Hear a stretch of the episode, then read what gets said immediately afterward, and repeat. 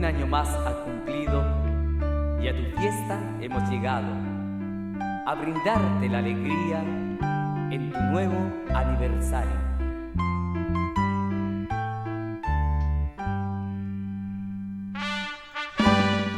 Partimos de una forma distinta de este capítulo de ¿Y qué pasó?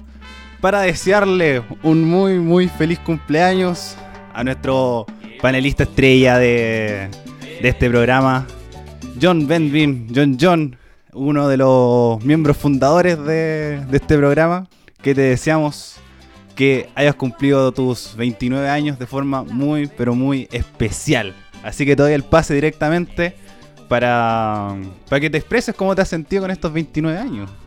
Súper especial, la- en pandemia, solo. No, bueno, no tan solo, pero en familia, sí, puta. Mira, yo, yo planeaba menos desde el año pasado. Dije, no, puta, este año voy a estar trabajando, voy a estar en una empresa, voy a invitar a los de la radio, voy a invitar a los de la empresa, voy a hacer un carrete en la casa con copete. Y todo se fue a la chucha, pues. Como que compañeros de, de trabajo tengo uno. Porque todos los demás es teletrabajo y los demás no los conozco. Y no puedo invitar a nadie, ni pude ver a nadie. Bueno, mi mamá que vive conmigo y su pareja, pero nadie más. pues. Así que extraño estos 29 años. Bueno, pero sopla, pide tus tres deseos igual y sopla la puta Sí, vela, pide porque- tu- tus tres deseos eh, de esta forma Ah. virtual.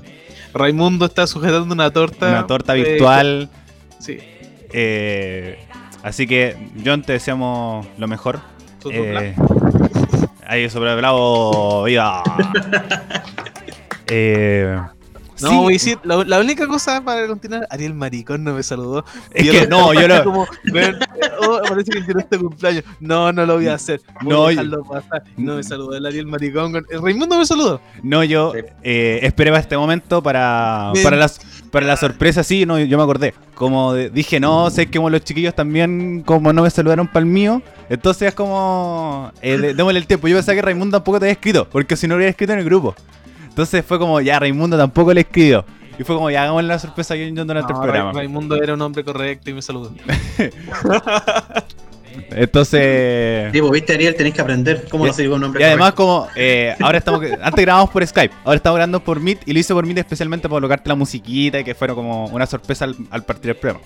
Ah, muchas gracias. No.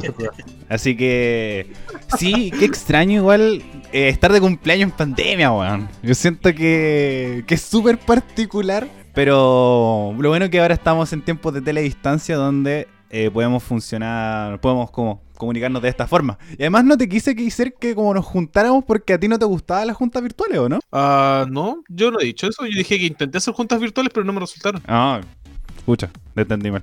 O si no hubiéramos hecho algo. Puta, yo la- las juntas virtuales que he tenido, por suerte sí me han funcionado, weón. Pero bueno, eh, John, te deseamos lo mejor desde la distancia. Ya celebraremos cuando tengamos que celebrar. Así que. Lo único que sí, para cerrar el tema del cumpleaños, eh, les deseo a todos que también tengan cumpleaños en pandemia, para que, que no sea el único, weón. El Ariel ya zafó ya, po. Sí, yo estoy, yo estoy en febrero. Así El que. siguiente soy yo, maricón. ¿Tú cuándo No, estás ahí, no- las personas que nos escuchan, que les toca Sí. un cumpleaños en pandemia para que Ah. vean, ¡uh! Puta, mi cumpleaños va a ser, puta, jugar LOL. Puta, ¿Saben que Ya les voy, a, les voy a contar. El día 26 estuvo de cumpleaños una de mis mejores amigas. Y ella vive, por su- vive acá al lado, en la comuna de Talagante, en la provincia de Talagante, yo soy de la comuna del Monte. Estamos a- en vehículo 5 minutos. Y tal como ella, ella me le dije, oye, ¿vaya a hacer algo en tu casa? ¿Qué sé yo? ¿Vaya a sanitizar todo, alguna weá? Y me dijo, sí, voy a celebrar con mi familia y la weá. Y puta, rey, si queréis venir, vení. Bacán igual si venís. Yo así como, ya, pero estamos con esta weá de la cuarentena y todo. Y me dijo, puta, por eso digo, si podéis venir y queréis venir, ven. Y yo, puta, ya, pues, ya que justo habían anunciado que iban a darle, que el Santiago estaba con pandemia, eh, con cuarentena total, y Sí. mi hijo se fue, just- justo señora y mi hijo se fueron para allá, para Pudahuel, y quedaron allá, eh, lo que significa que no los voy a ver en un buen rato. Eh, dije, ya voy a ir para allá. Así que me mandé el rally y fui a celebrar con ella su cumpleaños, y el día, y bueno, literalmente fue como sanitización full completa, tanto de ida como de vuelta. Pero para estar ahí. Así que te podría decir que tuve mi última celebración de cumpleaños presencial de este año. Eh, bueno, no te celebro por Raimundo, mal hecho, pero sería. eh, sí, como. Como exponerse además el monte no está en cuarentena. Porque es como. No es parte del Gran Santiago. Weón, encima hoy día parte de Santiago, weón, es es otra región. sí, eh. somos como Rancagua, no existimos. Weón, eso mismo estaba preguntando. Yo decía, ¿el monte estará en la región metropolitana? ¿O, o ya está como en el límite con la sexta? ¿O no alcanza? Porque No, igual es como una hora de Santiago, po. El, sí, pues, está a una hora de Santiago, 40 minutos específicamente, y se supone que es parte de la región metropolitana, pero como Santiago es Chile, eh, no nos contemplan. Onda, hay mapas, de hecho, hay mapas en los que ni siquiera aparece la comuna. La Así de corta. weón. Sí. Lo que pasa es que el monte antes, había un fondo, weón. Sí, lo que pasa es que el, el monte antes de que empezara la autopista del Sol, la, au- la- la autopista que te llevan a la costa, toda la gente tenía que pasar por algo que nosotros llamamos Camino Viejo. Y pasaban todos por la comuna. La comuna era como. Es ¿Vieron Cars? Bueno, eso mismo iba a decir, es como Radiador Springs, weón. Exactamente, es lo mismo. El monte Es- Radiador Springs. Weón, es exactamente lo mismo. Y yo no soy mate por si acaso. Eh, bueno, chiquillos. No entendí, la, no entendí la referencia de Cars, weón, no la vi, weón. ¿No has visto Cars? No vi ¡Oh! ¡Qué mal! Vela. Me está. Ya, No, tarea para la casa pero- de John John, ver Cars. Sí, weón. Pero, weón, nadie la recomienda. ¿Por qué me recomiendan, weá? Es que es para que entendáis la referencia. Yo la recomiendo. Yo sí que encuentro súper buena Cars, weón. Pero no Ah, encontré buena la bueno. forma del agua, pues, weón. No, es comparable, coño. Son malas tus recomendaciones. No es comparable. No, no, no. Eh, bueno, de partida La forma del agua es una excelente película y Cars es una mierda de película, pero aún así entretenida. Es como verla con. No, o sea, que Cars yo la encuentro buena. No es la mejor de Disney Pixar. Está muy lejos de serlo. Pero yo la encuentro buena. Como le disfruto viéndola. Ah, dale. Eh, bueno, además como eh, yo estoy como en la generación que eran chicos cuando Cars eh, estuvo en el cine. Así que me toca la fibirita. Eso explica todo. Me toca la fibirita. todo, po. Sí, la yo- nostalgia, maldita nostalgia que, que sigue a las personas. ¿Cuál es tu película favorita así como en estilo animado? Wally. Mil veces Wally. Incluso me puso muy triste porque murió el productor esta semana. Así que eh, mi película favorita animada es Wally. Y sin duda. ¿La tuya, John John? Puta, no me la había preguntado, weón. Tengo varias. Es que han salido nuevas y viejas, puta. Me, me vino a la, a la mente Big Hero 6.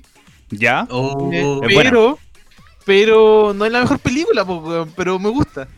Es Pero, obvio, por gusto, pues, ¿cachai? Eh, sí, pero eh, se me vino a la mente, nada más. Pero hay muchas mejores películas, weón. y le Pero tuve igual- re- ¿Y a ti, Raimundo? Eh, en mi caso, Toy Story. Por Toy un Story. tema de nostalgia. Solamente por un tema de nostalgia. Que fue una de las primeras películas animadas que me impresionó tanto. O sea, yo igual era chico cuando salió y todo. Y ver esa eh, dentro de tu imaginación eso de que los juguetes estuvieran vivos cuando tú no estabas. y, Bueno, ¡pum! No, la otra que... Muy buena Toy Story. Eh, por ejemplo, a mí Toy Story también, como lo mismo el, el tema de la edad y todo. Y cuando fue la 3, weón, yo me la lloré entera. Sí, entera, entera, entera, entera. Uy, Sí. No, yo, la, bueno, yo ahora último vi la 4. La que yo dije que no me tincaba ¿Sí? ver. El otro día estaba tirado en la cama, aburrido, y dije, ya que veo. Y puse la Toy Story 4. Iba súper bien hasta que llegué a la escena final, conche tu madre. No, me fue a la mierda. Me explotó así. Eh, No, es que Toy Story, Toy Story 4, puta. eh, Es como un cierre forzado. Ya hablamos de Toy Story 4, weón, pero no. Que Sí. A mí me dio mucha baja Toy Story 4. Es bacán porque te encontré con los mismos personajes, pero como que termina la película y es como, esta weón no era necesaria, weón. Sí, me pasó eso, me pasó eso, pero aún así quedé así como. Mm, ya. sí, para mí, Con el, tema de la, con el tema del adiós de los dos amigos y la wea, ya, puta palo yo. a mí era innecesario, pero eh, no me molestó. Yo siento Eso. que quedé bastante conforme, me gustó, me gustó harto. Y... mm, Puta, eh, Coco, weón. Coco, muy también, buena es muy buena. Uy, sí. Excelente. De hecho, esa yo la fui, fui a ver al cine con mi pareja. Y mi pareja, weón, no llora con nada, anda, puede picar, puede picar cebolla y no llora. Y de repente yo escucho así como, No, recuérdame... yo, ¿qué weá? Y miro para el lado y está. Recuérdame. Ahí está, ahí está. Sí, no, ahí cagó, totalmente. y no solo ella. Pero escenas tristes de película animada, de- no supero nunca a Mufasa la primera vez que la vi. Puta, escenas tristes, eh, la despedida en Monster Inc. Cuando se Sí. despiden de Boo. Como la- el abrazo final, Oh. eh, gatito. Sí. Como le abre, no. Gati- gatito. Eh, Y ¿qué- nunca más la ven cuando se muere.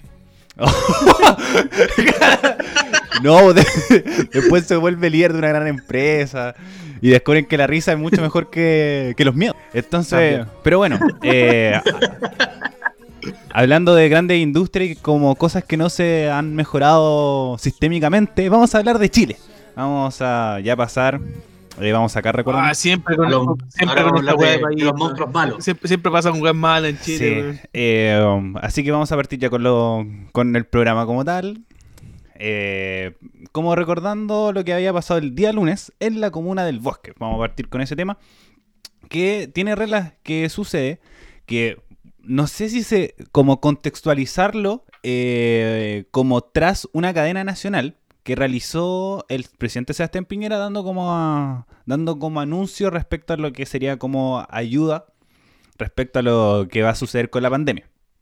Entonces tenemos que el presidente Sebastián Piñera dio el anuncio de entrega de dos- 2,4 millones de canastas familiares y además de el tema del bono del bono COVID y además de lo que podríamos comentar como el ingreso eh, ingreso básico de emergencia que es un también un aporte económico que es como de 66 mil pesos si no me equivoco. Tras esto, la gente de la Comuna del Bosque salió a manifestarse eh, como exigiendo más colaboración por parte del Estado. Anuncian abandono por parte de ellos y que podrían y que están pasando hambre.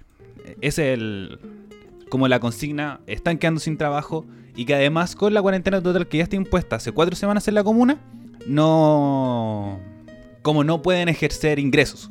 Que además con la ley de protección del empleo, muchos no, reciben sueldo porque no pueden salir de, salir de la comuna. Entonces eh, salieron a realizarse estas manifestaciones y con, eh, obviamente con la represión de carabineros.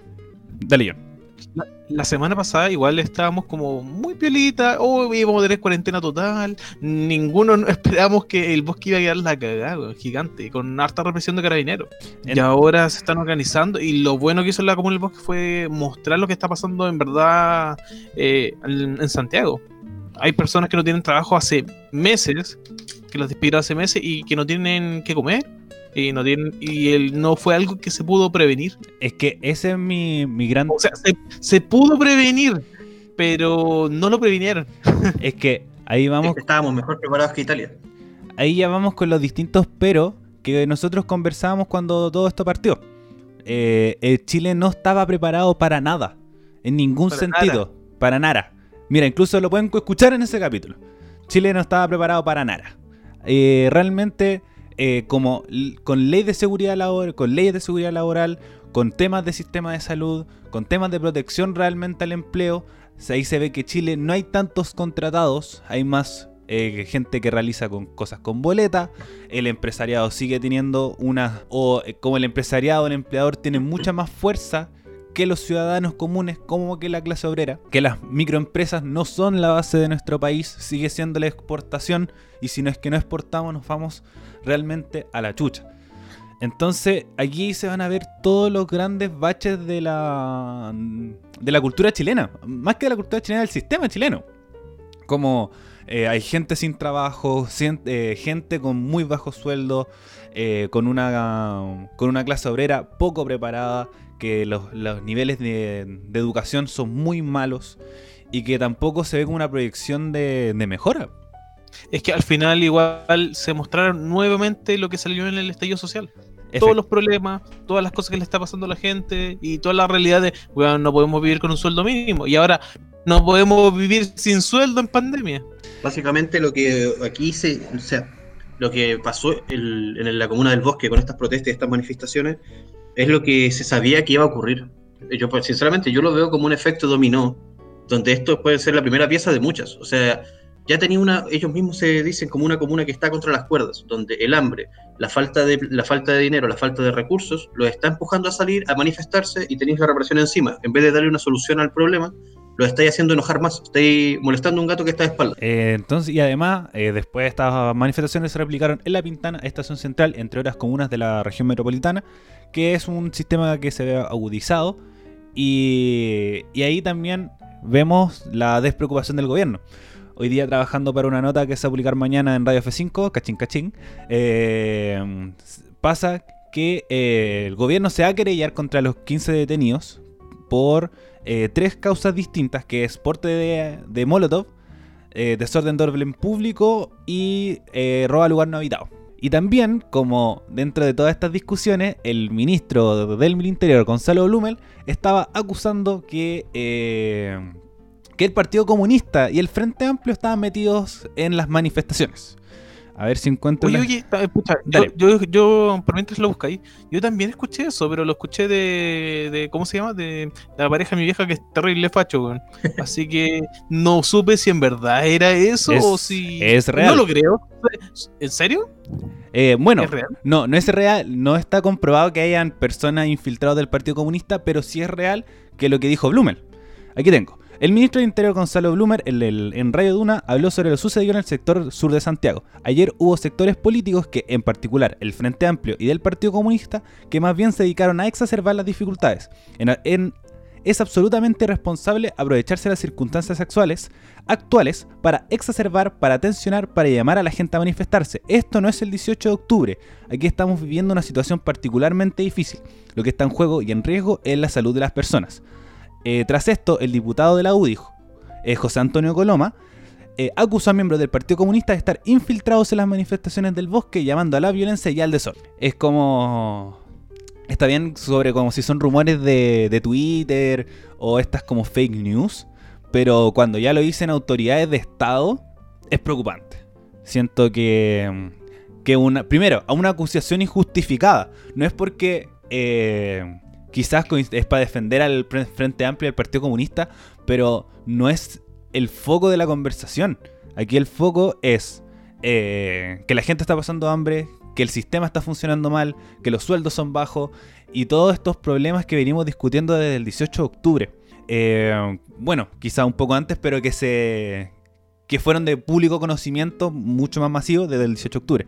Entonces, eh, en este sentido, sí siguen marcando la como los problemas del gobierno, como la, la ineptitud, no saber cómo manejar las situaciones. Y a esto La le- poca comunicación y la mala comunicación. la- eh, eso, como los problemas comunicacionales, como no podía acusar al Partido Comunista y al Frente Amplio, como cuando el problema es mucho mayor. Eh, como eh, sigo insistiendo, sin seguir defendiéndolos, pero el Partido Comunista en, este sentido tiene razón.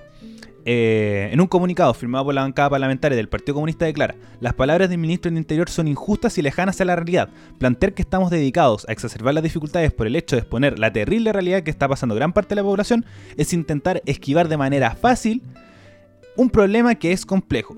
No puede el ministro Blumel esconder la alta responsabilidad del gobierno en las crisis por las medidas insuficientes, tardías y no escuchar las advertencias. Entonces, como seguimos eh, vemos los problemas profundizados. Eh, y a esto le sumamos que la demagogia, no, es- no es el, el término demagogia, pero el tema del juego político se sigue manifestando. Por ejemplo, que eh, muchos diputados y senadores llevaron su, no sé si vieron, como cajas de alimentos con sus caras. Sí, weón, qué cataraja. Fue, fue indignante. A mí me da risa de decir como, loco, eh, no voy a hablar de que están aprovechándose de la situación para exacerbar y no sé qué. Estáis como tu, coliendo tu cara, de decir como, mira, acuérdate de mí cuando eh, tengamos Te que comas votar. tu comida, weón, cuando te comas tu comida. Eh, cuando comáis los fideos, mira, tiene un sticker, ahí está. Juan Risenberger. O quien sea, weón. Qué mal, weón. Eh, o las desinfecciones también y todo, no, mal, mal. Ese es el aprovechamiento de estos hueones que todo, toda la weá transforman en una publicidad a su beneficio, que tristemente le- no les va a resultar tampoco. Es que esa es mi gran duda. Yo lo, lo que comentamos cuando hablamos del, vo- del, del voto obligatorio. Que quiero ver cómo también, ahora el tema de la pandemia va a haber como profundizado también como los problemas de esto. Por ejemplo, Blumel, que como al comienzo podía empezarse a manejar como un buen rostro de la derecha, que estaba manejando ahí bien los hilos para hacer un posible rostro corrompió. eh, Se por, corrompió. por eso, pasar como un rostro presidencial se fue a la mierda. Decir como, oh, esto es culpa de los comunistas. Loco, estáis cayendo en el mismo chiste de siempre. Y lo mismo del Chalper, por ejemplo, cuando sucedió esto de que, como tras estas manifestaciones, se proyectó la palabra hambre en eh, Torre Telefónica. Entonces, Justo estaba leyendo esta noticia. Entonces que estaban, eh, Chalper estaba diciendo que se buscaran a los culpables de esa situación y que Fiscalía hiciera todos los esfuerzos posibles porque es un, un robo de no sé qué. No, no, no sabría decir como lo, lo- como lo específico que, que pedía Chalper, pero llamaba urgencia como a esa situación cuando eso no es lo más importante en este momento. Aunque, para ser imparcial, el gobierno igual llamó para los carros que estaban proyectando luces sin autorización en toque de queda. También. Los Eh, que estaban cubriendo y tratando de censurar. Eh, ahí están los. Por lo menos, que se. Que se corrió como ley pareja en los dos casos. Entonces, eh, nunca, nunca se sabió muy bien eh, quiénes son los causantes de estas proyecciones que se vienen haciendo hace mucho rato. Pero se agradecen. Se agradecen. Sí. eh, un, No, un- de, hecho, eh, de hecho, creo que hay un comunicado de uno de los de la productora de estas luces que dice que ellos no tienen colores políticos y que lo hacen dejando mensajes como para la para la ciudadanía, para que la gente tenga la capacidad de como de eh, interiorizar las palabras, ¿cachai? Onda desde pensar, reflexionar, pero ellos no están llamando ni que sea de izquierda ni de derecha, simplemente ellos ponen una palabra y al que le toque, al que le apriete el zapato que lo que lo case. Pero obviamente hay sesgos políticos detrás. ¿sí? Como. Obviamente. un- Obvio. es O un- sea, hay un sesgo que va en, con- en contra de los, los ideales del gobierno actual. Obvio. Eso mismo. Muy, me- mejor dicho, O sea, no. sí, eso es- es indiscutible esa parte. Entonces, en ese sentido, eh, se ve profundizado, se ve como cada vez como más preocupante toda esta situación. Pero no sé qué, no sabríamos qué más agregar que hemos discutido durante todo este tiempo. De decir como que el sistema está mal, que las leyes laborales no se respetan y que tampoco veo un cambio en un corto plazo.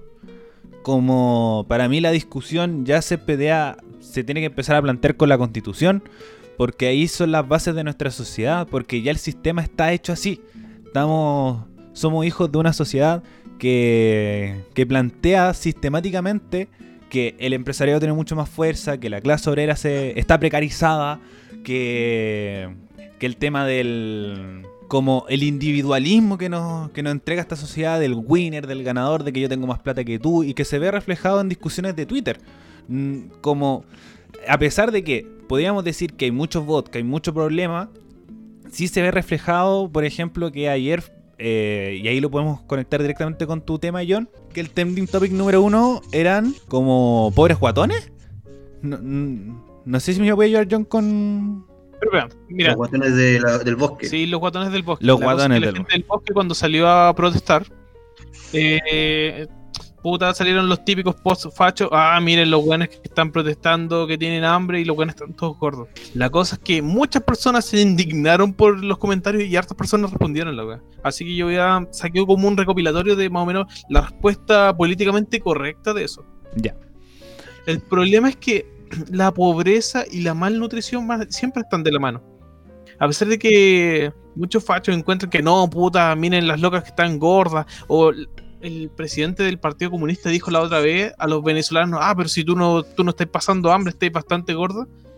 Es diferente a la gordura a la malnutrición. Porque uno puede engordar comiendo solamente pan o comiendo comida chatarra y no quiere, no quiere decir que se esté alimentando.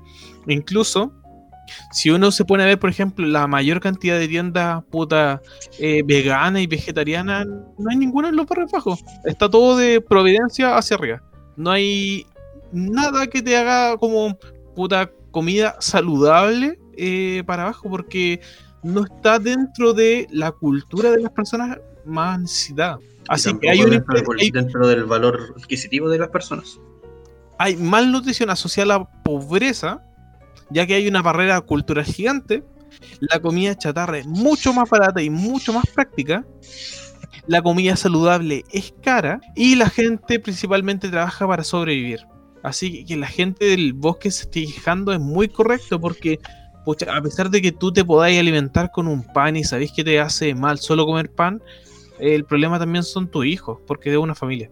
Y es Y... como tener un poco de empatía la weá. weón, si no pueden comer, no es porque estén gordos. La gente que tiene plata, por lo general, no está gorda porque se come bien, se nutre bien. eh, es un punto súper importante lo que dice el John. Sobre todo también el tema del tiempo. Siempre eh, todo, por lo menos nuestra sociedad también, tiene jornadas, por ejemplo, de trabajo muy largas. Entonces, eh, no tiene, por ejemplo, tiempo para cocinar mucho. Porque llega eh, cansado del trabajo, tiene familia, tiene hijos, tiene que pasar tiempo con ellos, que es muy poco. Por ejemplo, también eh, la comuna de Maipú, eh, se vio un número muy llamativo que Maipú nunca entró en cuarentena como total pero sí tuvo un bajo en la cantidad de contagios. ¿Por qué? Porque la gran cantidad de la clase obrera de Maipú trabajaba en, el, en, en Las Condis, Providencia, Vitacura. Y al entrar en cuarentena en esas comunas, bajó la cantidad de contagios de Maipú porque no, tuvieron, no pudieron salir a exponerse. Entonces tenemos que los traslados son muy largos, como de Maipú a, la- a las comunas del barrio alto, y lo mismo con la gente del bosque. Los traslados son muy largos. Tenemos que eh, las jornadas de trabajo son muy largas, entonces no te da tiempo para cocinar, no te da tiempo para prepararte las cosas. Los niños, por ejemplo, van al colegio, tienen jornadas de 8 a 6 de la tarde, igualmente, jornadas muy largas, y eso hace que no te dé tiempo a cocinar, no te dé tiempo para ir a comprar. Siempre eh, está una gran discusión que dicen, hoy sabéis que ser vegano, ser vegetariano es súper caro. Y después dicen, no, si no es tan caro, solamente tenéis que saber buscar o darte el tiempo de ir a la vega o a la feria y cosas así. Pero ellos no tienen el tiempo de realizarlo. Entonces, ¿qué es más fácil cocinar? Fideo, arroz, vienesa, carbohidratos, eh, subida de peso. O lo mismo el pan. Es más práctico, es mucho más fácil. weón. Es mucho más práctico el tema de la, de la cocina en ese sentido, porque también la- las que son dueñas de casa tienen que ordenar, tienen que lavar, tienen que hacer un montón de cosas y, y no, no da tiempo para cocinar. Entonces, ahora, sumado al tema de la subsistencia, no da, no alcanza. Entonces, eh, y también, como al, sumado a los sueldos bajos, eh, los altos precios de la luz, del agua, del gas y los servicios básicos. Algo más que... Eh, no, nada más que agregar por mi parte en cuanto a la malnutrición, en verdad. La gordura, en verdad, significa pobreza. Efectivamente. Entonces, eh, el, como no, no caigamos tampoco en, en- en el estereotipo, eh, seamos críticos. Siempre veamos más allá de lo que está sucediendo. No. No, más que eso, Ariel, eh, seamos empáticos. Bueno, también. Si la gente está diciendo que está pasando hambre, no es porque en una pandemia, no es porque quiera huevear, no es porque quiera, como diría el intendente de Santiago, así como aprovecharse y pedirle cosas al gobierno. Es porque en verdad está pasando hambre. Es Es que. porque realmente necesitan lo que están solicitando. Y es responsabilidad del gobierno, hay que decirlo, es responsabilidad de ellos en estos momentos hacerse cargo. Porque ellos son los que han, to- ellos han tomado las malas decisiones hasta el momento, ¿cachai? Eh, ha sido un y se y nosotros mismos lo, lo, vimos- lo anunciamos en algún momento en algunos de los programas, que el confiarse como, está, como estuvieron al principio diciendo que estábamos súper preparados para todo, que, ven, que teníamos el mejor sistema de salud del universo, ¿cachai? Y weas como eso, va sumando. Y, vaya, y la gente puta, se, se paralizó, le hizo caso en primera instancia, confiando en, en que tenían razón, confiando en que quizás lo iban a hacer bien, pero evidentemente vemos ahora que no están haciendo bien las cosas. Y esto está repercutiendo en, en estas personas que, tal como señaló el Ariel, que señaló John, eh, están pasando hambre, están pasando dejaciones y que más encima están siendo bu- eh, burlados por la clase privilegiada, hay que decirlo. Los privilegiados son los que se pueden reír de eso. Pero igual digamos las cosas como son, no todas las personas se paralizaron. Se paralizó la mayor parte de, puta, digámoslo así, gente que tenía acceso a internet y que tenía acceso a información. Porque la gente pobre no se paralizó y siguió saliendo, comprando, haciendo cosas. Por una cosa de educación. Y a pesar de que suena como el pico, fue así, weón. O sea, los que no se paralizaron fue porque necesitan no se, no, la necesidad. También, sí, pero también ¿Cachai? por necesidad. Pero también hay barreras educacionales de eso. Eh, es que en ese sentido uno, uno puede decir que también hay... eh, va viendo el tema de los privilegios, el tema de las posibilidades. Por ejemplo, no cualquiera se puede, puede caer de la casa. Como uno, no- uno lo puede, puede ir analizando y decir, esta misma cantidad de gente no puede quedarse en su casa porque tiene que trabajar. Porque no hay un subsidio, no hay un respaldo. Entonces, como ellos estaban diciendo, déjenos salir para poder ir a trabajar porque no estamos generando y al no generar no tenemos plata y, no tenemos pla- y si no tenemos plata no comemos. Ese es el, el- el tema. Y además, como estamos en un, en un sistema donde el Estado no se preocupa por los derechos básicos, no recuerdo los nom- lo- lo- el nombre técnico, pero uno es Estado subsidiario. Así que eh, me disculpan si no ocupo la terminología correcta. Pero no, está, eh, está en lo correcto. Estado subsidiario. Estado subsidiario. Entonces que eh, solamente como los regulariza, pero no se hace cargo. Es decir, todo está privatizado. La luz, el agua, el gas, la autopista, el internet, eh, la educación. eh, y así puedo estar horas, horas hablando de las cosas, los servicios que no, s- que no son parte del Estado. ¿Por qué? Porque fue todo vendido. Y eso hace que lo, como Chile no tenga, por ejemplo, las arcas para poder distribuirla. Entonces, eh, como el derecho a los servicios básicos para mí debería ser base de nuestra sociedad. No sé si lo vayamos a tener, eh, ojalá lo podamos tener dentro del corto plazo, porque el cambio de la constitución puede, puede ayudar a eso. Pero Va a costar mucho, pero va a costar. Va, va a haber una discusión firme con eso. Con, por ejemplo, con el tema de la tenencia del agua. Con eh, cómo vamos a ver también con el tema de eh, como los derechos básicos. Como eh, si van a ser públicos, privados, a hacer cargo del Estado o no. eh, el tema de los recursos naturales. Va a ser una discusión dentro del proceso constituyente que ahí se ven como los dineros del país, porque como siempre todo funciona con plata. Y si por ejemplo Chile está diciendo que estamos entrando en una crisis económica, eh, se va a tener que buscar alguna forma de salir de ella, pero yo tampoco lo veo por parte del gobierno. Lo que siempre digo, a Piñera se le colocó ahí para entregar trabajo y mantener al, estable la economía chilena y no está haciendo ninguna de las dos. Y tampoco se ve las Y y, para que no termináramos en Chilezuela, y estamos en no Chilezuela, po, weón. eso, ¿cachai? Entonces, esto es ilógico por donde uno lo vea. Si uno lo dicen como en tres años, eh, la economía no creció, eh, la tasa de desempleo es terrible. Tú decís, pero weón. eh, tenemos a un economista que estudió en Harvard y tiene un montón de estudios. Que además debe conocer a alguien que lo pueda asesorar bien, tanto en Hacienda como en Economía, o en trabajo y todos estos, estos eh, ministerios que van relacionados con, con estos temas pero no están haciendo nada y tampoco se ve un avance dentro de la situación. Así que esto empieza a ser bastante preocupante y sobre todo con, con ideas y uno como visiones que uno dice ya vamos a pasar al proceso constituyente, pero ve que la misma cantidad de políticos se está manteniendo. Por ejemplo, eh, como para mezclarlo con otro tema, no sé si vieron el tema de las reelecciones, que se va a votar ahora el, tema de eh, como los qué cantidad de periodos uno se puede reelegir como eh, representante de cargo público. Entonces los senadores se restaría, bajaría a dos, los diputados, senadores, no, diputados, alcaldes y consejeros regionales podrían estar tres periodos. Y ahí están los. Y bueno, se agregarían eh, gobernadores, intendentes que van a pasar a elección popular dentro de poco. Entonces, bajo esto, hay algunos que están desde el regreso de la democracia en el Congreso. Como 40 años, 30 y tantos años. Y si tenemos los Han hecho mismos. toda una carrera dentro. Es en toda una carrera. Ya viviste, el, como el Estado te pagó toda una vida. Treinta y tantos años en un puesto de poder, con razón no cambia Chile. Porque están los mismos hueones que no hicieron votaciones de años atrás, menos la van a hacer ahora. Entonces la clase política no cambia y eso nos está haciendo que nos hundamos.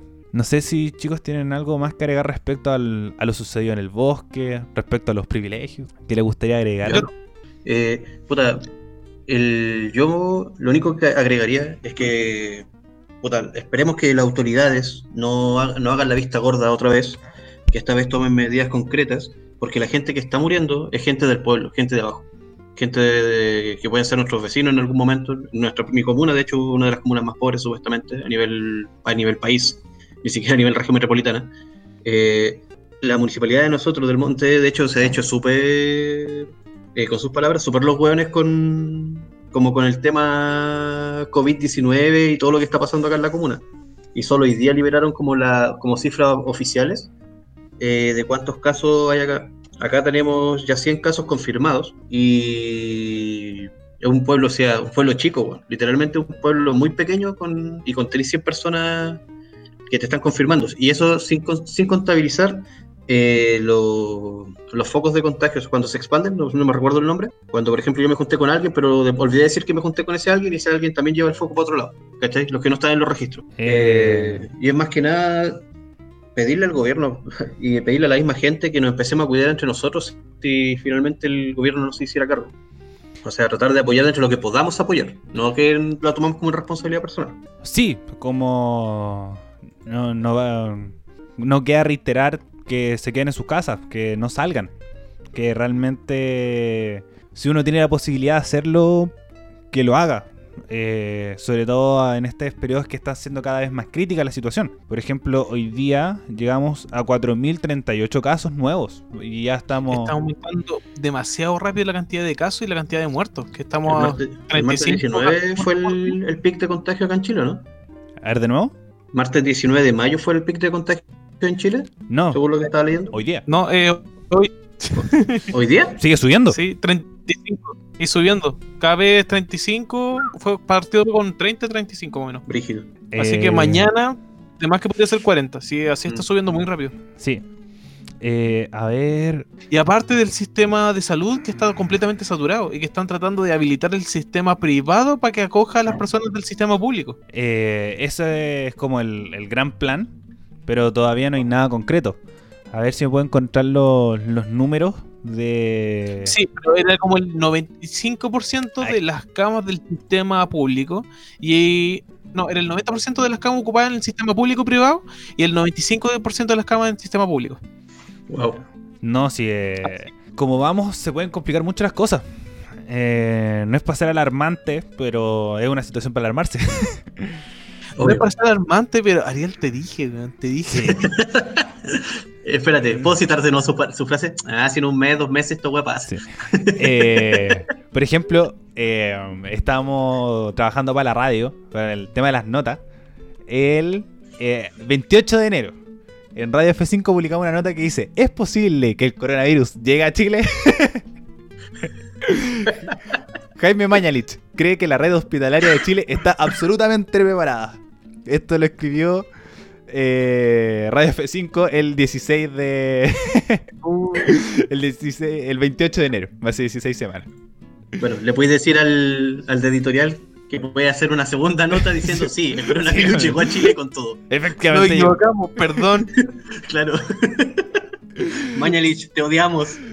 Sí, no, era como que estaba como traspasando las notas y vi esa y fue como, chale, ¿y ¿quién lo pensaría? Que estaríamos acá eh, transmitiendo de nuestras casas. Una locura.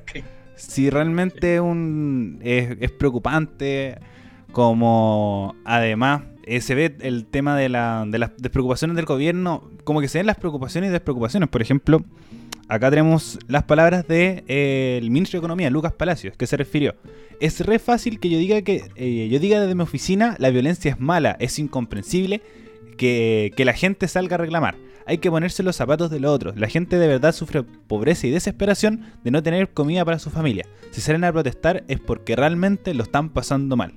Como en comparación a lo que dice Jacqueline Van Rieselberghe, que eh, el gobierno debe ser firme contra los manifestantes. Eh, Mario Desbordes dijo que eh, como que estaba como en contra de lo que estaba diciendo Jacqueline Van Rieselberghe, por lo que también nombraba anteriormente.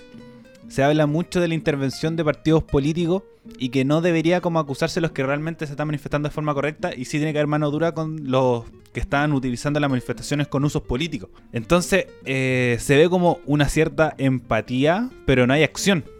Siento que el ministro de... Como tiene razón lo que dice el ministro de, de Economía, pero caballeros, usted está el, el gobierno. Debería ponerse a trabajar, a recriminar, a tomar acciones Eh, en esto.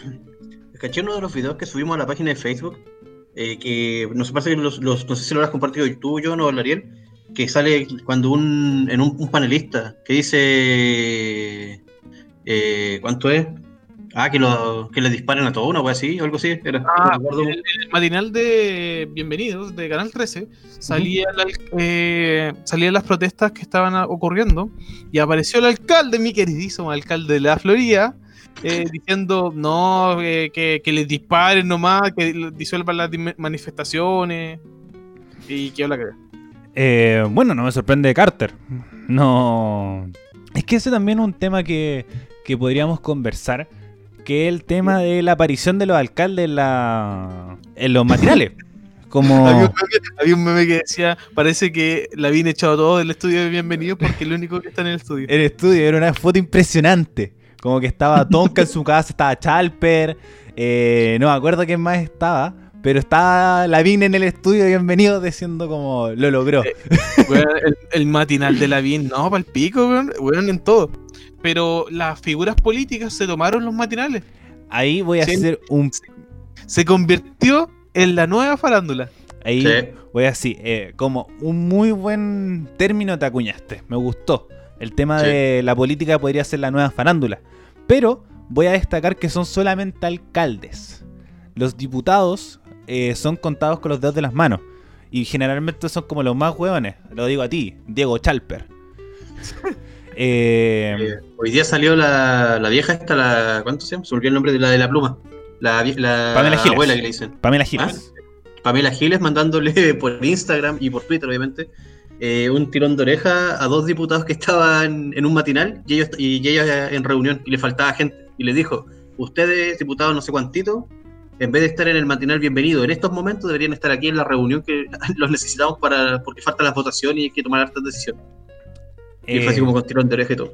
Sí, bueno, igual los alcaldes son los que más aparecen porque son los más cercanos a las elecciones. Recordad que tenemos elecciones de alcaldes en octubre. Eh, en octubre parece que son las primarias y en abril se votan los, los alcaldes.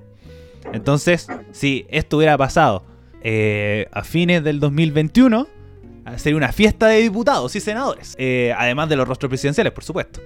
Entonces, eh, la televisión sigue siendo este espacio de, de como política, de propaganda, como escondida en buenas acciones.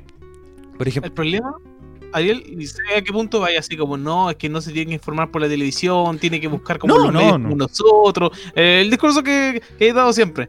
Pero el problema es que, por ejemplo, en cuanto a la información de salud va netamente desde la televisión. Sí. Y puta, estamos cagados. En situación de pandemia, actualmente estamos muy cagados en ese sentido. efectivamente, y aquí no te voy a negar, John, porque generalmente con, con cosas políticas, eh, ahí se ve como la... eh, ahí puede haber un tema de la pluralidad, de buscar los medios online y que funcionen muy bien. Pero en temas de inmediatez y capacidad de llegar a más gente, la televisión es el lugar. Si yo no estoy criticando eso, yo encuentro que la televisión en este sentido, informando lo que está teniendo que informar, lo está haciendo súper bien. Pero obviamente tiene su sensacionalismo entre medio, por ejemplo, eh, que los canales todos tienen el tema de la histórica cuarentena. Loco, es la única que hemos tenido, obviamente va a ser histórica. No es necesario que la agregues y, le- y darle como el color y la rimbombancia de, de la cuarentena. No, loco, es innecesario. Pero que los alcaldes sí sean figuras que estén apareciendo en televisión con tema de manifestación de ideas, con tema de, de postura, me parece muy bien. Pero que obviamente hay un juego político detrás, por supuesto. Como obviamente la tele perdió prestigio con el estallido social, porque no lo cubrió de buena manera. Pero ahora vemos que sí puede reivindicarse y puede ser un medio creíble. Pero aquí Pero, por- va al paro a la política. pero por ejemplo, tampoco cubrieron lo que está pasando actualmente. O sea, lo del bosque igual costó que la, la tele lo cubriera. Como que, no- a pesar de que me digáis, no, sí, no, no fue tan así. Como que al principio partió como uno o dos canales cubriendo lo del bosque.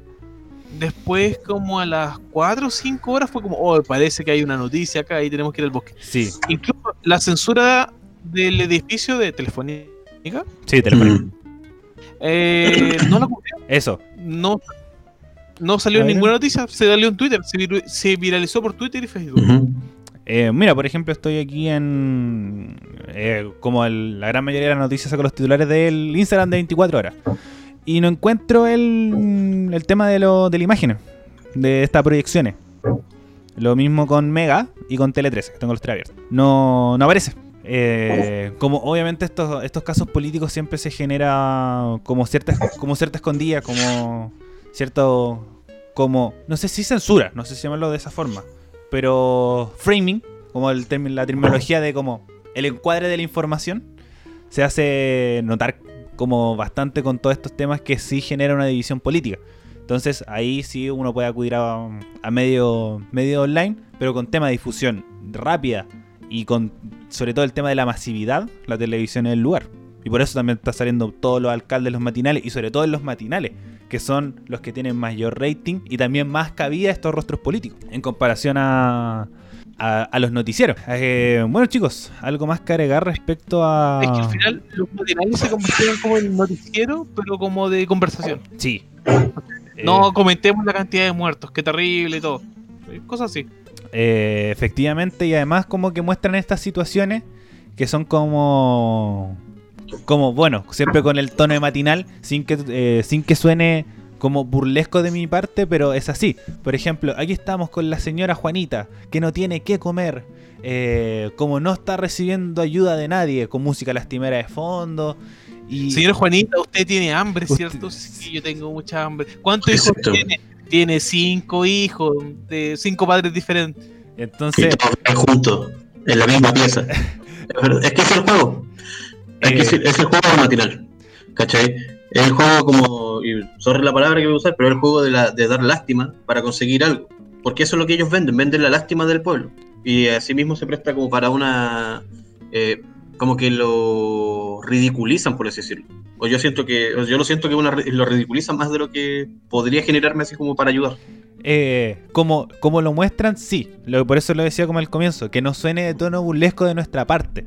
Porque realmente es como lo, lo muestran. Y eso lo han hecho antes, lo han hecho eh, como antes del estallido social, durante, eh, como lo está sucediendo ahora. Entonces, como... Pero el estallido social era como, miren, esta señora que tiene su propio kiosco ya no puede vender. Exacto. Estaba pensando, ¿Puede estaba pensando justo en el ejemplo. No puedo vender, no puedo abrir. eh, Y es que me lo reventaron. Y por estos manifestantes que lo único que Claro. hacen es el lumpen. Y agrega la palabra manifestante cuando se saben que ellos no son los que se estaban manifestando. Mira, hay un, un pequeño guiño de lo- del tema del peso de las palabras. Entonces, eh, que obviamente el show del- de la tele el- y sobre todo el matinal, no sé cómo ahora funcionarán la estructura de los matinales, pero yo me acuerdo que antes del estallido social, eh, los matinales eran entretenimiento. Como... Oye, oye, ¿cómo estará la farándula? Debe estar re muerta, pero no deben saber nada de ello. Es que... Es TikTok. El estallido social como que le puso el martillazo a la farándula y se acabó en la tele. Y eh, ahora debe estar totalmente sepultada y no sé si va a volver alguna vez en la vida. Están en TikTok. Es que ese ahí tenemos como una, una, una discusión súper buena. Porque primero, obviamente, la, como la, la farándula siempre está como al borde, estuvo al borde de la muerte televisivamente. Ya no estaba ni Alfombra Roja, ni SQP, ni Primer Plano, ni todo, cosas por el estilo. Pero obviamente la farándula sigue existiendo en la tele. Por ejemplo, eh, los rostros de, que van a pasapalabra, o a Podemos Hablar, o a Mentiras Verdaderas, que son como rostros famosos, como estos famosillos que van a mm, hablar de la tele. Y además el poder de las redes sociales los, como los levanta de una forma u otra. Por ejemplo, no sé, el, el- el Instagram de Raquel Calderón, el Instagram de Vestalag o de Kika Silva, que, siempre van como que hablar entre ellos y después se generan discusiones de Twitter. Entonces, como ahí, por así decirlo, eh, llenan su ego respecto al tema del comentario, del como la aparición y cosas así. Y bueno, sin dejar de lado a Lun y la última y mm, a Lun y la cuarta, que Lun es seco para como publicar a rostros faranduleros, por lo menos como durante la pandemia y cosas así. Entonces, como la farándula todavía no muere, pero que está dando su último su último como tos- El último suspiro. suspiro, esa era la palabra. La última suspiro en televisión y en medios tradicionales, por supuesto. Los manotazos de ahogado. Los manotazos de ahogado más. Es mejor que suspiros porque es- va como con la necesidad de, de aparecer y de figurar, pero las redes sociales igual le, le hacen como ese, ese juego de, de sentir una popularidad, por lo menos desde mi visión. De que le ayudan a tener likes y, y todo como antes lo hacían en los rostros de farándula, eh, como que aparecían en canales. Oye, tenemos noticias internacionales que. Vamos, eh, recordé que las vi y las voy a comentar igual. vamos. Dale. Eh, presidente Trump afirma que la incompetencia del país asiático provocó una matanza mundial y que dejó la cagada en las relaciones. Está la cagada, en verdad, en las relaciones de China y Estados Unidos. Y China con todo, en verdad. Eh, bueno, igual China está siendo un poquito más piolita respecto con en comparación a Estados Unidos. Por ejemplo, China decía eh, como si nosotros encontramos la cura, vamos a hacer todo lo posible para que sea, sea un bien, un bien público. Un bien público. Pero coño, ustedes llevaron esto, de ahí salió, Sí, pero es mínimo. Está el meme. Hay varios memes con respecto a esa frase que era como lo mínimo, weón, lo mínimo. Venga. Es un lavado de imagen horrible, pero puta, les puede funcionar a China, bueno. Sí, Ese- por es el problema de todo. Oye, hablando que estáis hablando de noticias internacionales, ¿cachaste a Bolsonaro hoy día en su discurso? Sí, Pero sigamos con Trump y después nos vamos a Dale. Bolsonaro, que también es un chiste. Weón, qué mierda tienes en la cabeza. Lo que también, mira, eh, lo que también está pasando es que hay protesta en Rusia, pues, weón. Sí. Eh, Rusia. Rusia nunca hay protesta. Y hay protesta en No sé, Rusia y la aprobación de Putin está bajando poco a poco porque la cantidad de infectados por coronavirus está creciendo demasiado en Rusia y Putin no está haciendo nada. eh, Incluso como que se ve como en las reuniones, se ve como amurrado, moviendo un lápiz, como que está haciendo cualquier cosa. Y la oposición del partido de Putin está aprovechando ese impulso como, mira, a este weón en verdad no le importa, le importa solamente que acomodarse él nomás, weón. Y Putin se le vi- no sé si se, le vienen elecciones. No, creo que ya, eh, ya fueron las elecciones rusas, sí. pero la popularidad de Putin bajó demasiado. Es- Está bajando como, como espuma, así. O subiendo como espuma. a ver. Bajando. Bajando mucho. Dejémoslo en bajando mucho. Está bajando muy rápido. A ver. Se habla que eh, hubieron elecciones el 2018. Ah, lo que quería conseguir eh, Putin era una ley para que se pu- pudiera seguir en el poder como hasta el 2030 o 2040, una wea así. Pero demasiado años. No sé si lo va a conseguir.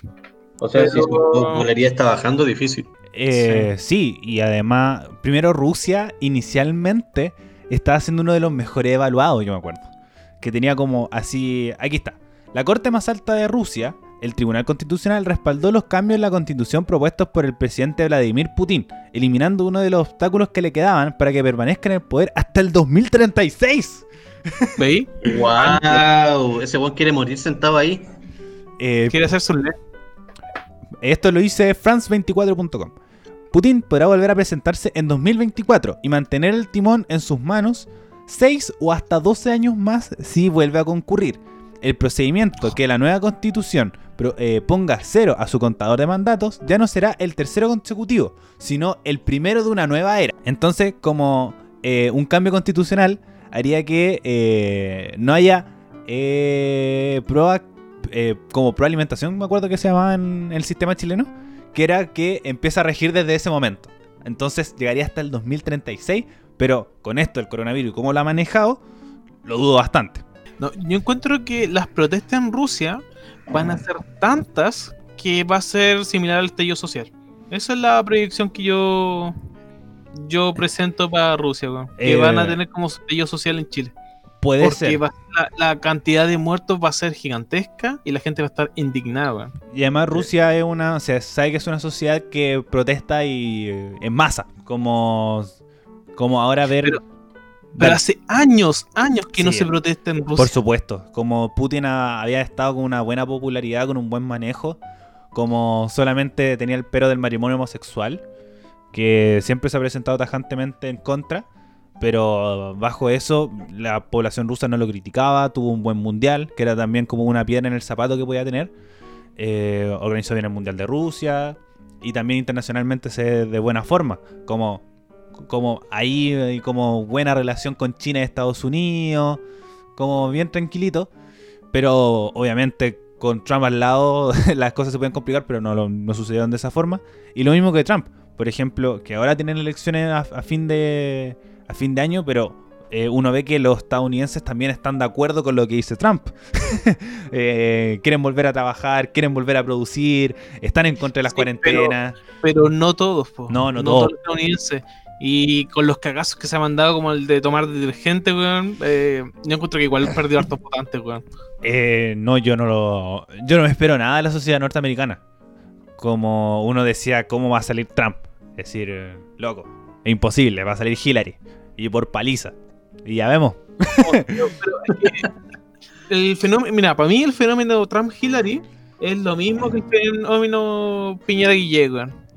Es como, no, weón, ¿cómo va a salir el otro? sé, sé que te duele porque tú querías a Guille, Ariel, pero... Eh, no, yo no. quería a Sánchez, pero. Oye, y además, to- todos nosotros queríamos a Guille. Piñe- Entre Piñera y Guille, yo encuentro que aquí 3 de 3, ¿o no? Sí. No, ¿Piñera? pero... No, es que no quiero ni a Piñera ni a Guille, weón. Obvio. Que sí, eh, obviamente. Puta, weón, tenéis que votar entre Piñera y Guille, weón. Puta, no, no voto, weón. Eso pasó, po, weón. Si por esa weá salió Piñera. Y es que por Pero- eso. eh, Eso es lo que sintió todo el mundo, po, weón. también tiene como razón el John y a mí también me preocupa ahora en una posible, en una eventual eh, siguiente elección. Como yo veía estos rostros políticos que, que llevan 30 años en el Congreso, 40 años, y uno dice, eh, ¿quién, ¿quién puede ser nuestro presidente? Porque uno empieza a revisar y no tiene a nadie. Weón, no hay nadie que represente bien a las personas, weón, es palpico. Entonces, por lo que siempre discutimos con el John, que para mí, ojalá el estallido social hubiera tenido el líder para decir como, puta, este weón Ese weón es. podía haber sido. Como, él, él puede ser nuestro próximo presidente, él, él es el bancable, pero ahora para el coronavirus no ha salido nadie, eh, como, como se estancó todo el proceso constituyente. Entonces también, Yo cacho que para nuestras elecciones presidenciales va a ganar puta la persona que sea o trate de llegar a ser más empática. no, Nada más. Yo, yo sí lo sigo proyectando, Lavín es el próximo presidente de Chile. No, weón, la Está mala. puesto, yo siempre lo he dicho, la segunda vuelta presidencial va a ser Lavín Vidal. Va a ser eso. Y va a ganar Lavín. Con el tema internacional. Sí, volvamos internacional. ¿Tiene algo que decir de Bolsonaro? Ya, vamos Ah. con Bolsonaro. que el día de hoy apareció Bolsonaro en una entrevista con un medio de prensa brasileño y decía que él estaba tomando un medicamento, que no me recuerdo el nombre, que era como un- una bebida, un jarabe, y que con esa weá, gracias a esa weá, él no iba a tener coronavirus. Y que recomendaba que toda la gente tomara esa weá para que no tuviera coronavirus, porque ese era el medicamento de los, escuchen acá, de derecha, De la derecha, sí. de su ideal, que tienen que tomar esa weá para mantenerse bien. Y que con eso van a vivir muchos años y toda la weá. No, que se supone que si es que, escuché la entrevista, que si lo siguen tomando, tal vez en el futuro el coronavirus se muera por eso. A ver, Sí. aquí tenemos. Y es un medicamento, no es una bebida, son pastillas. ¿Son Aquí, pastillas? A ver. Aquí lo dice Chilevisión Noticias. Jair Bolsonaro, el que toma hidrocloriquina, es de derecha. Los de izquierda toman bebida. el presidente de Brasil volvió a defender, el uso del medicamento, principalmente utilizado en el tratamiento del lupus o malaria para enfrentar el coronavirus. Sin embargo, esta vez lo convirtió en una discusión basada en posturas políticas. Eh, el mandatario volvió a defender esta. Aquí está. El mandatario volvió a defender el uso del medicamento, principalmente destinados para el lupus y la malaria, en el tratamiento del COVID-19, aun cuando su efectividad es- contra esta em- enfermedad no está comprobado. El remedio es también defendido por, miren, ¿quién? El presidente de los Estados Unidos, Donald Trump. Eh, en el caso de que. Piñera diga la wea. Sí, es lo único que falta. Eh, en el caso de Brasil, este se ha convertido en una bandera de lucha contra la pandemia y ordenó su producción en masa. Eh, y Brasil es el tercer país en el mundo con más casos infectados, con más de 270.000. Después creo que viene eh, como Estados Unidos, Rusia y Brasil. También pasó un cagazo en Bolivia. Sí, No sé si cacharon que el ministro de Salud está preso. eh, le compró unos ventiladores eh, a España y unos ventiladores que venían malos y los y sobreinfló el precio para robar plata, weón. Y lo están investigando y posiblemente está preso. Está detenido. Ya, Está eh, ya está detenido con el tema del sobreprecio. Y además en Bolivia, que eh, estaban con un proceso similar a Chile, porque iban a tener un proceso eleccionario, porque recordad que renunció Morales, y ahora están aplazando las elecciones y no se saben cuándo se van a realizar. Entonces, el- la crisis... Bolivia lo tiene complicado porque está como en un, digámoslo como son, en un pseudo golpe. Sí, eh, la crisis política en Bolivia es como complicado. eh, tienen a una, una senadora de oposición que no, no tampoco quiere sacar, eh, salir del poder. Y además se le vino esta crisis del coronavirus. Entonces la crisis política de ese país está compleja. Bueno chicos, estamos en, la, estamos en una hora. Pero sí alcanzamos a discutir un poquito el tema de Raimundo. Eh, bueno, como esta última semana, mi tema es súper light, súper liviano, como para salir un poco de la onda del coronavirus y la política en Chile. Eh, traigo una serie que se llama The Big Bang Theory. No sé si la han visto. Yo no lo he visto, así que lo más posible que yo no comente en, este, en esta parte del programa. Dale. Johncito, tú. Sí, obvio que la vi, la vi mucho tiempo. Dale. Ya, The Big Bang Theory es una, teri- es una serie compuesta por 12 temporadas. Sí, escucho bien, 12 temporadas. Chale. Es muy larga. eh, y nos presenta un grupo de, con sus palabras, eh, nerds, que también son eh, eh, genios de astrofísica, física y materias similares, biología y cosas por el estilo. Pero nos concentramos mayormente en el protagonista que se llama Sheldon Cooper, seguido por su eh, grupo de amigos. Este Sheldon tiene el mal de... ah, tiene un cierto grado de autismo con otro con otro trastorno que no me recuerdo. ¿Ah? ¿No era Asperger? Asperger, eso. Y por lo cual no sabe sociabilizar bien para con, el, para con su entorno, eh, al punto de que no entiende la ironía, no entiende las emociones humanas, eh, y solo se eh, focaliza mucho en la ciencia.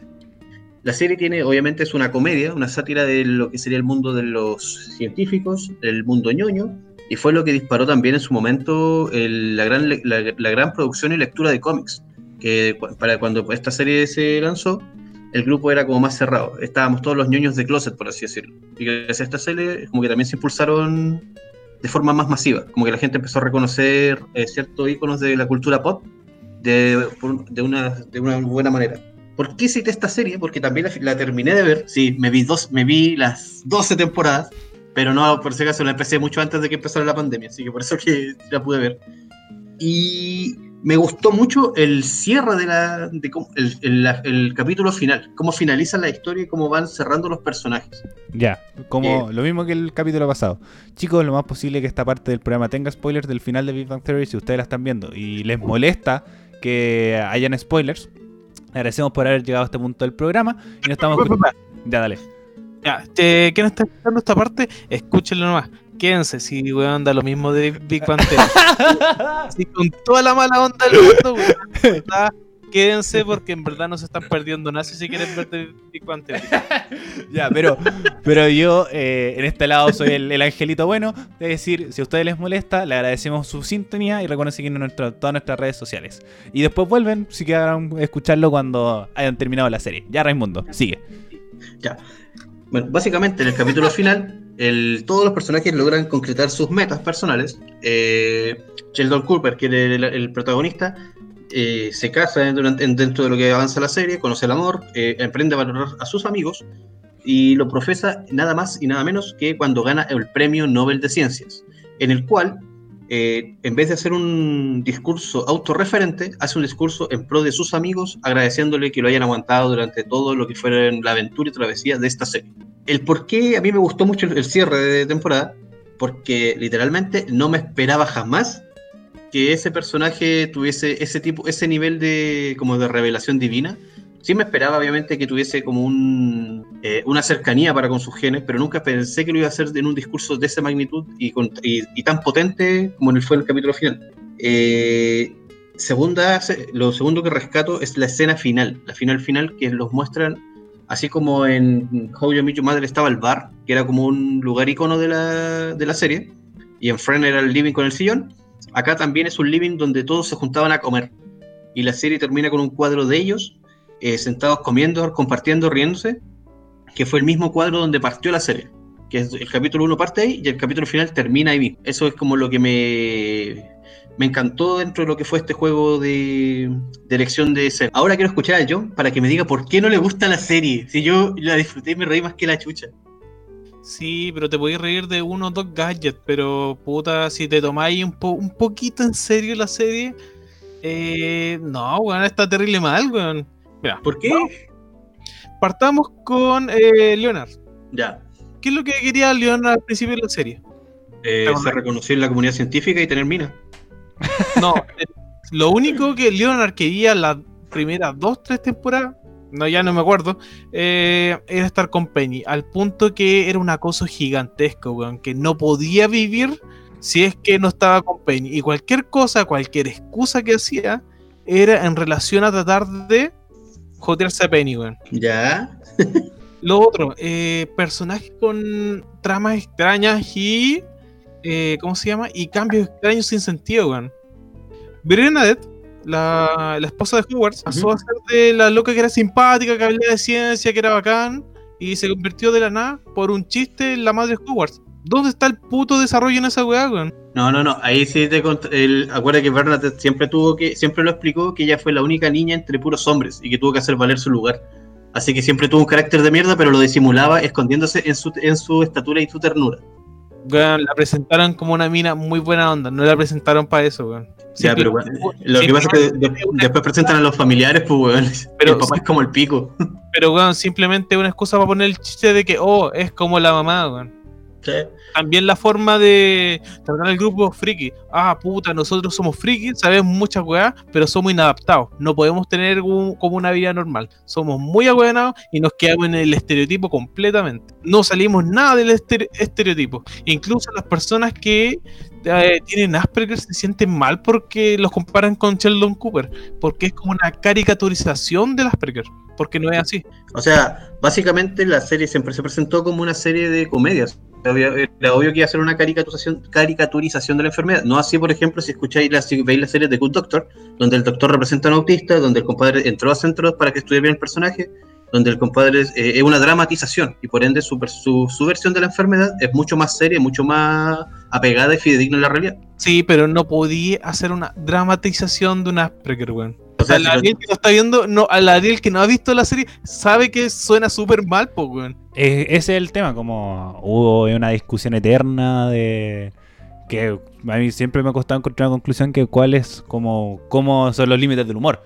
Como decir eh, el tema del estereotipo, es bueno como hacer humor de estereotipo o también caricu- eh, hacer, una cari- Caricaturizar. hacer una caricatura de eh, una enfermedad una enfermedad mental eh, o cosas así. Por ejemplo, no sé, contar chistes de personas en silla de ruedas.